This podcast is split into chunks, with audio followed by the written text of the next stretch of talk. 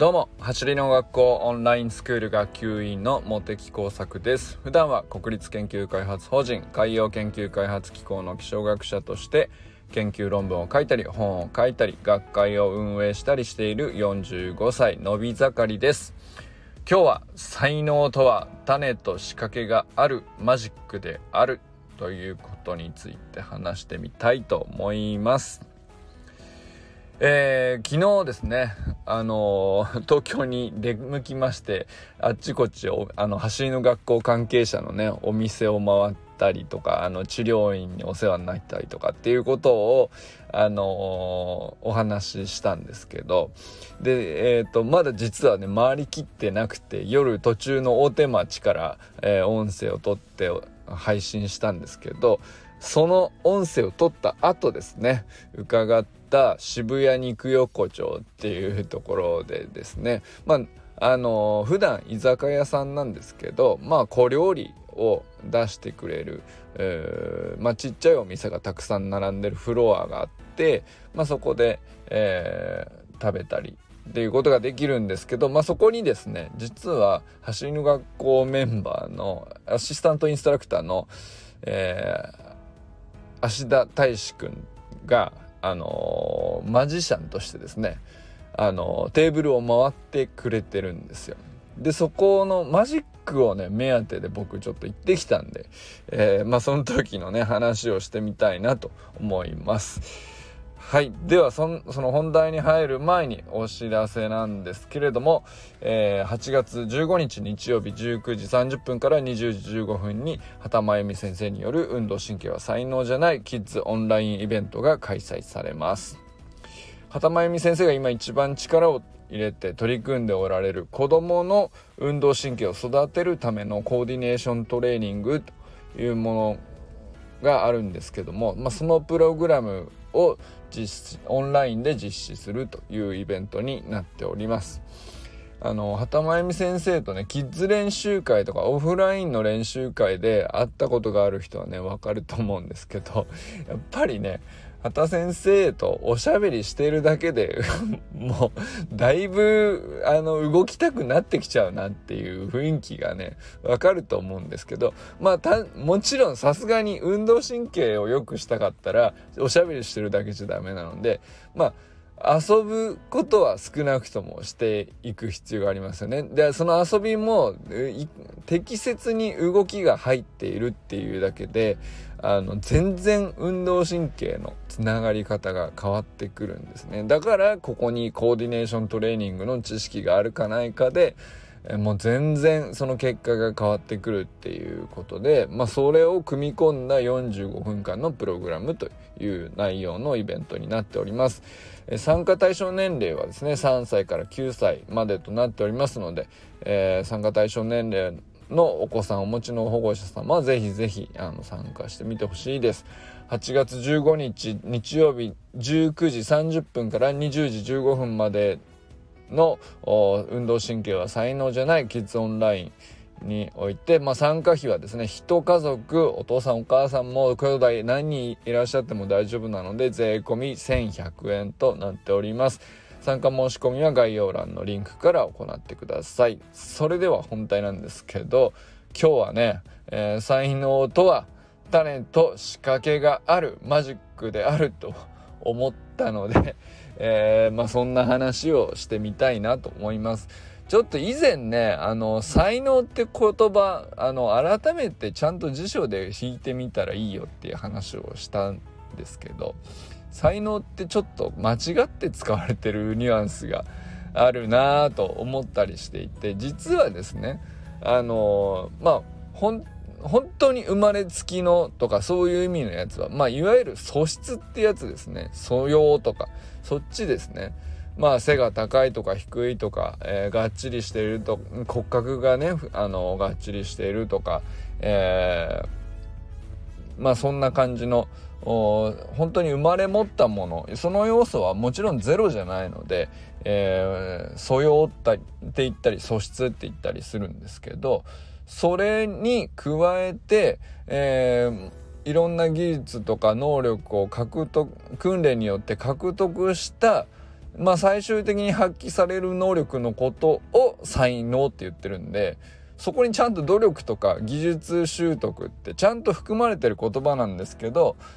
ほとんど世間では才能ってあの生まれ持ったもの的なあニュアンスで使われてしまってている場合がかなりある。だから才能じゃないって言わないとあのー、まあそのね、えー、間違って間違ったニュアンスで広まってしまってているところに対しては才能じゃないよって諦めないでっていうためにはね、まあ、そういう言葉で今あの走りの学校では呼びかけながらあの適切な基礎技術とか、えー、努力をちゃんと積み重ねましょうっていう趣旨でね、まあ、そうすれば、えちゃんと自分に自信がつくし自己肯定感も高まるしあの本当に豊かな人生になっていきますよっていう、まあ、そういうところがね一番根っこにあるわけなんですけど。まあ要するにですねあのじゃあ才能ってあのその正しい意味でいけばですねちゃんと種と仕掛けがあるんですよね。種と仕掛けを学んで、えー、練習すればあの才能は手に入れられるし、えー、まあ周りから見るとねそのプロセスを知らない人から見たらあの魔法のようにマジックのように見えちゃうでもそれも現実なので、えー、そう思うのも自然なことっちゃ自然なことなんだなっていうふうにね、えー、まあ昨日思ったんですよ。それは あのー、その渋谷肉横丁によってですね芦田くんのマジック見せてもらったんです。まあ芦田くんもマジシャンとしてやり始めて半年ぐらいだとまあいわゆる駆け出あのマジックの業界で言えばまだまだ駆け出しだとは思うんですけど僕は本当にすごい楽しい時間を過ごせてあの芦田君のマジックまあ本当にトークも あの楽しかったし知り合いだからっていうこと以上に、えー、本当に素敵なマジックでした。是非ねあの肉横丁寄ってみてほしいな。もう本当に芦田くん目当てで行っていいと思います。僕はすごく楽しめました。っていうのも実はですねあの芦田くん来る前にいろんなマジシャンの方こうぐるぐるフロアを回ってらっしゃるんですよ。で、えー、たまたま芦田くんより前に、えー、クラウンっていうですね別の若いマジシャンの方があの通りかかったのでぜあのなんだろう見せてもらったんです。あのなんていうのかな芦田くん一人だと芦田くんのまあマジックあ楽しいなってもちろん思えると思うんだけどやっぱりえー、何人か見た方が少なくともねあのー、いろんなマジシャンの方のこう特徴とか見れたら面白いかなと思って、えー、クラウンさんっていう人のね、えー、マジックも見せてもらいました同じ、えー、芦田君もトランプのカードマジックでクラウンさんもカードマジックだったんですけどあのなんだろうな、パッと見の技は割と似てるなっていう趣向だったんで、クラウンさんのマジック結構素敵で、あの、シュッとした感じのマジックで楽しくて、あら、これちょっと素敵だな、いいなと思って楽しんでありがとうございましたってなって、えっと、チップもお渡ししてですね。え、で思ったのが、やべえ、これちょっとアッシー大丈夫って思いました。これより、あの、なんていうのかな、あのー、なんていうか、えーってなるような感じだった。まあ、駆け出しって聞いてたんでね、アッシーがね。いや、どれぐらいなんだろうなと思いちょっとドキドキし、無駄にドキドキしてしまったんですけど、あのー、アッシーの、あの、マジックを、じゃあそのクラクラウンの後に見たんですよ。あのクラウンの後にしばらくした後で来てくれて。まあもちろんクラウンとアッシーもね友達だっていうことだったんであの全然あの何の問題もないんですけど。でね普通にあの僕の正直な感想としてはアッシーの マジックめっちゃ楽しかったです。すっげえ良かったですね。あの本当多分まあ僕ねあんまりマジック詳しくないですけれども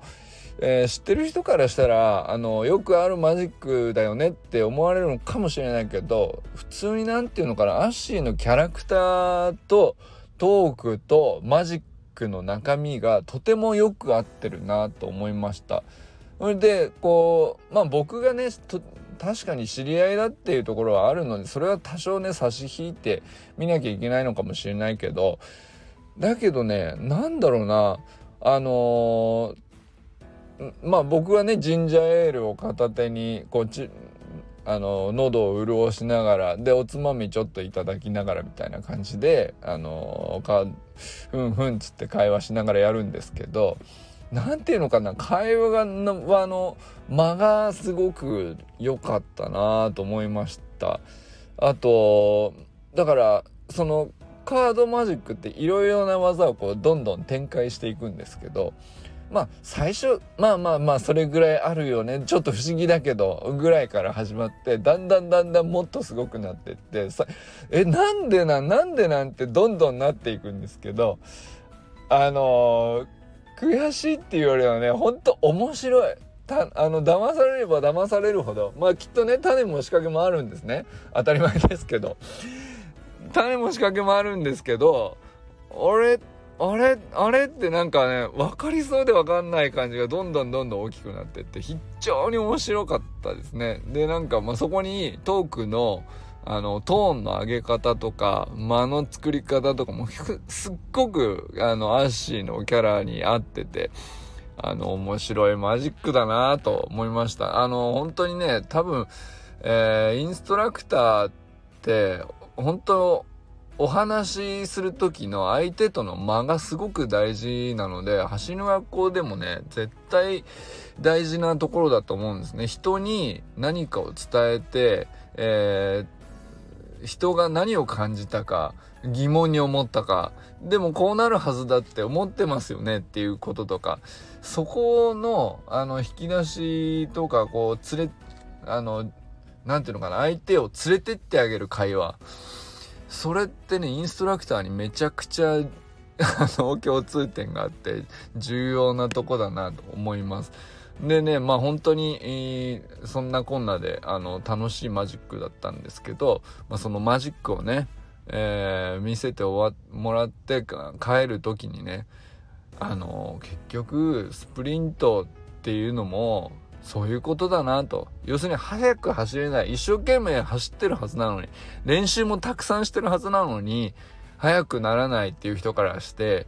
えー、なぜか速く走れる人がいたりすると、もうほんとマジックに見えちゃうんだなと思うんですよね。